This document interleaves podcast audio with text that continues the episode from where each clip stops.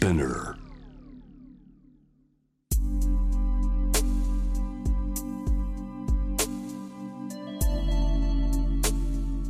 眠らない街六本木。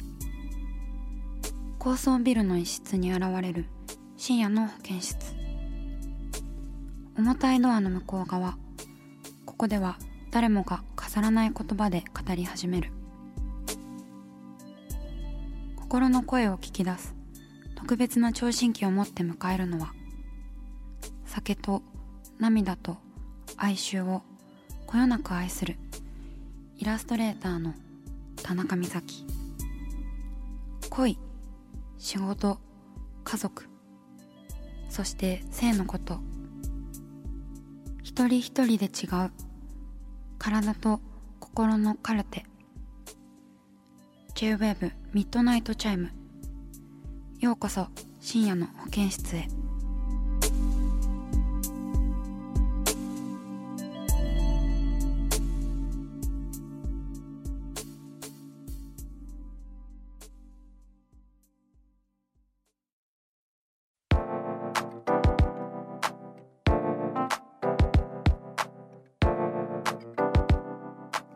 田中美咲がお送りしています。深夜の保健室ミッドナイトチャイム。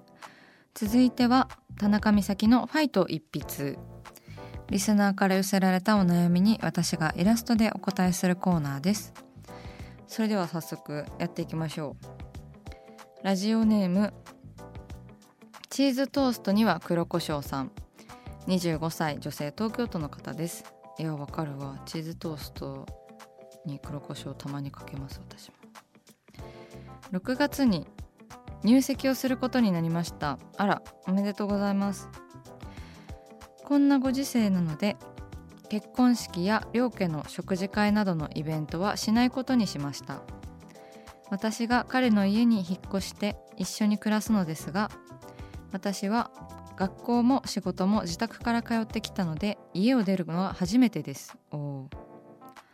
映画やドラマで今まで育ててくれてありがとうと両親に涙ながらに感謝を伝えるシーンがありますが本当にみんなああいう感じなのでしょうか？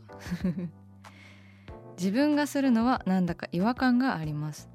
どうすれば自分らしく家族に挨拶できるでしょうか？とのことです。ありがとうございます。お便りおめでとうございます。そしてねえ。いやだからさ私もそうなんだよね。本当にみんなああいう感じになるのかな？世の中の家族ってとかって思いますよね。ね。そうでももううちも全然そんななんか涙涙の両親に挨拶みたいな感じでではないのでどうすればいいんだろうね。まあでももう今まで育ててくれてありがとうみたいなのってまあまだ育つしね。まだまだ育つし。まあでもそのチーズトーストさんがそういう風にああいう感じなの？みたいな自分がするのなんか変なんだけどっていう違和感をなんか感じてるんだったらまあそういうあのー割とさっぱりしたご家庭なんじゃないかなって思うんですけどチーズトーストさんのねお家自体がね。だから本当にテンプレート的な「ありがとう」みたいな「お世話になりました」みたいな「ふつつかな娘ですが」みたいな感じのものは全然なくていいんじゃないかな。私もなかったしなくてすごく円満だし。うん。なんかテンプレートに流されることなくそういう使命感をこう追わなくていいんじゃないのかしら。なんかチーズトーストかじりながらなんか「うっす」みたいな。ありが「いつもありがとう」みたいなぐらいでいいのではないかなって思います。じゃあそんなイラストにしようかな。チーズトーストに黒胡椒かけたものをかじりながら「いつもありがとうね」って言っている女性にしましょうか。いや本当なんか結婚して実家を出るからってありがとうってわけじゃないじゃないですか。いつもありがとうですよね。私はでも、まあ、母親が最近 LINE を始めたので最近になってやっとこうちょこちょこ連絡を取るようになったんですけれども酔っ払ってねこの前ねなんかなんだろうね感謝をしていますみたいな そういうメールをこの前したかもしれない。お恥ずかしい。ちょっと照れながらね。あなたのことを尊敬しておりますみたいな 感じの LINE をね送りましたわこの前。そうだからその感謝を伝えるタイミングっていうのはね人それぞれでいいと思うんですよ。でも本当言える時にって感じだよね感謝っていうのは。なんか私も言える時に言っておかなきゃっていう風にすごく思ったので酔っ払ってたけど伝えたよね。結婚するっていうことをね母に伝えた時はねあまあでもこの人と結婚しますって感じでもなかったんよ。なんか多分この人と結婚するかもね今年中にみたいな感じのことを母親に言ったらなんか「ああそうなの」みたいな。なんかでも本当どっちでもいいからねって言われてすごい気が楽になった覚えがあるんですよね。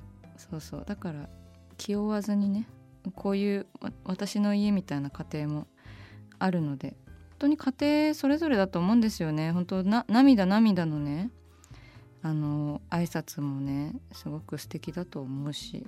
うんうん。おチーズトーストをかじっています。黒胡椒も添えて。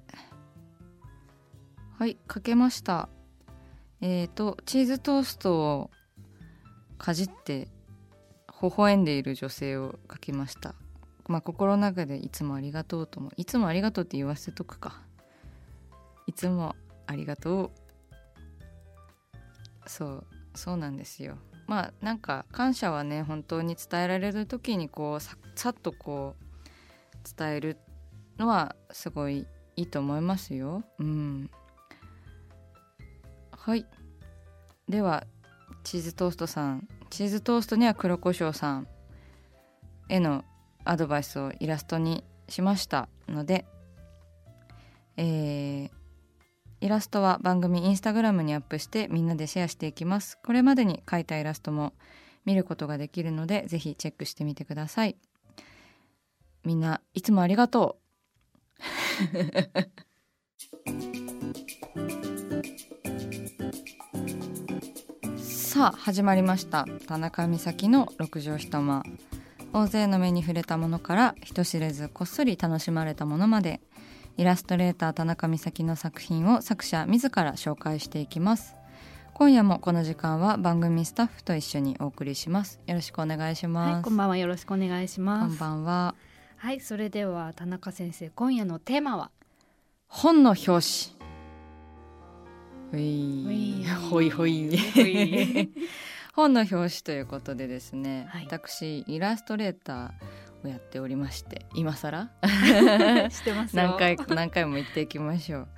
そうそれであの本の表紙ってやっぱりすごい特別なお仕事だなと思って、うん、今回はこちらのテーマで話していこうかななんて思っております。はい、気になります。本の表紙すごいやっぱりこうパ一番最初に見るところだから、うん、結構その第一印象になりますよね。そうですね。なんかイラストレーターの職業で結構花形と言っても過言ではないのではと思いますね。うん、なんかいただくとやっぱり結構嬉しい。うんうん、で今年も今決まっているだけで3つぐらいね本の表紙のお仕事が決まっているのでそれもでも本当にあの本の表紙ってパッと目を引くじゃないですか、うん、だからすごいこう気をつけていますね。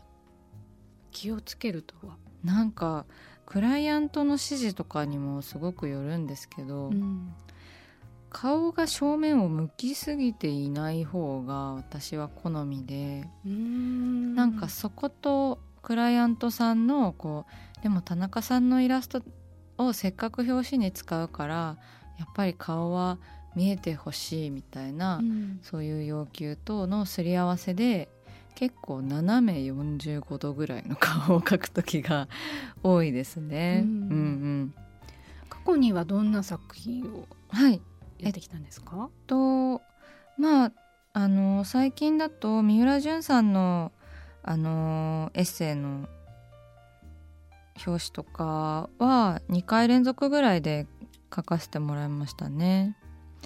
あれは結構セクシーな感じで、うん、あなんか背景を珍しく書き込んだっていう話をしてましたよね。背景を書き込みましたそっか三浦淳さんの表紙の時はあれですね六畳一間のコーナーでも話しましたもんね、うんうん、そうそうなんです。よ結構気合入った。やっぱ表紙の仕事って気合入るよなとか思ってなんか力が入りすぎないようにこうするのが結構大変かもしれないですね。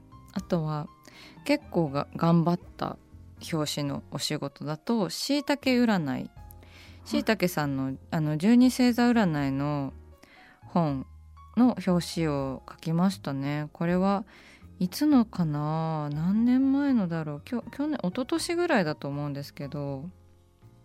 えー、っと2019年でした。あ2019年。だから一昨年。はい。あらここういうあの結構不思議の国のアリス。みたいな感じで、うん、えなんかしいたけっていうか、はい、なんかサンリオに出てきそうななんか可愛いいちごのお家みたいな感じにそうなんです。結構メルヘンで、うんうん、鏡の国のアリスっていうなんか昔の方のこうトラディショナルな方の,、あのアリスを参考にしつつ書いたんですけどそうこれはね結構力が入っちゃってね大変でしたね。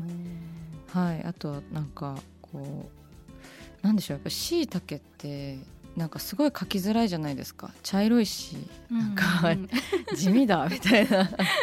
結構そうポあのキャッチーじゃないので、うんうん、そうそうそう。すごいね大好きな食材だけど。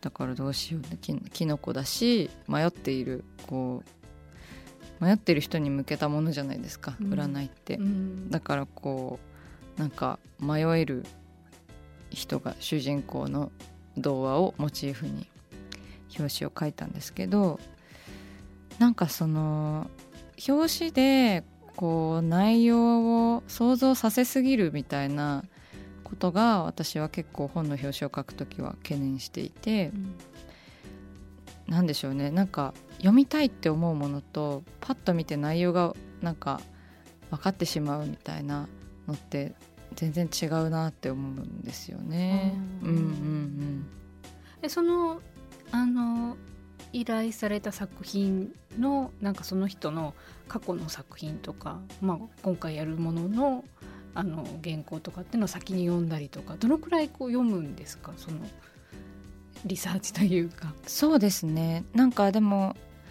私は結構そんなに読まないようにしていて、うん、なんか読みすぎるとなんかより具体的になっちゃってなんかそのまんま書いちゃうことが結構あるんですよね。なんかその私自身がの性格が結構情が深いというか、うん、なんかこう物語に寄り添いすぎてしまって、物語であったりとか本の内容にこうなんか本当にこう情が移っちゃって そのまま書くみたいなことが結構やってしまうので、うん、大事な部分であったりとかまあその本の内容っていうよりかは作者の人がこの本はこういうコンセプトでなんかこういう人たちに届いてほしいとかそういうそのこう本としてのあのコンセプトを箇条書きでなんかいただいた方があのお仕事を本の表紙で言うとやりやすい傾向にあるなって私も最近気づいたんですけど、うん、うん、だからそのどこまで本を読むかっていうのも結構迷いますね。その本の内容を自分の中に入れすぎてしまうと、うん、なんか自分の絵がなくなってしまうっていう感じがあって描けなくなってしまったりとかあるので、うんうん、それはなんか映画のレビューをイラストで描くみたいなお仕事もそうなんですよね。やっぱりこう本の内容って自分の中に噛み砕くまで結構時間がかかるので、うん、まあ本の内容も大切にあの読んだりとかするんですけど作者の方の意向の方を結構大切にしていますね。今年控えてる3冊っていうのは、はい、まだここでは言えないんですよね。そうですね。なんか一応言えないって感じです。はい。今年もあの三浦淳さんの文庫本はあの私の私が書いた表紙で行くっていうことだけは教えられます。あとなんだっけな。あともう2つありますね。うん。ねそれもぜひ今年の本の表紙も楽しみにしていてください。はい。楽しみに待ってましょう。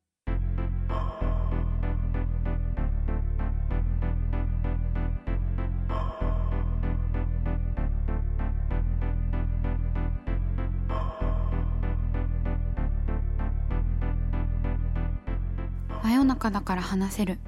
体のこと心のこと。 J-WAVE ミッドナイトチャイム。公式サイトとインスタグラムは24時間オープンしています。あなたの悩み番組へのメッセージお寄せください。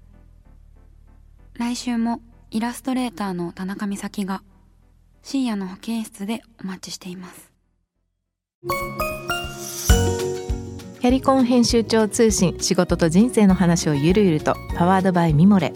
このポッドキャストではミモル編集長の河原咲子が時には一人で時にはゲストをお招きしキャリアコンサルタントの資格を生かして仕事と人生そして職業キャリアだけじゃないライフキャリアの話を誰にでも分かりやすくゆるゆるとお話します。毎週金曜日に新しいエピソードを配信中です。ぜひ一度聞いてみてください。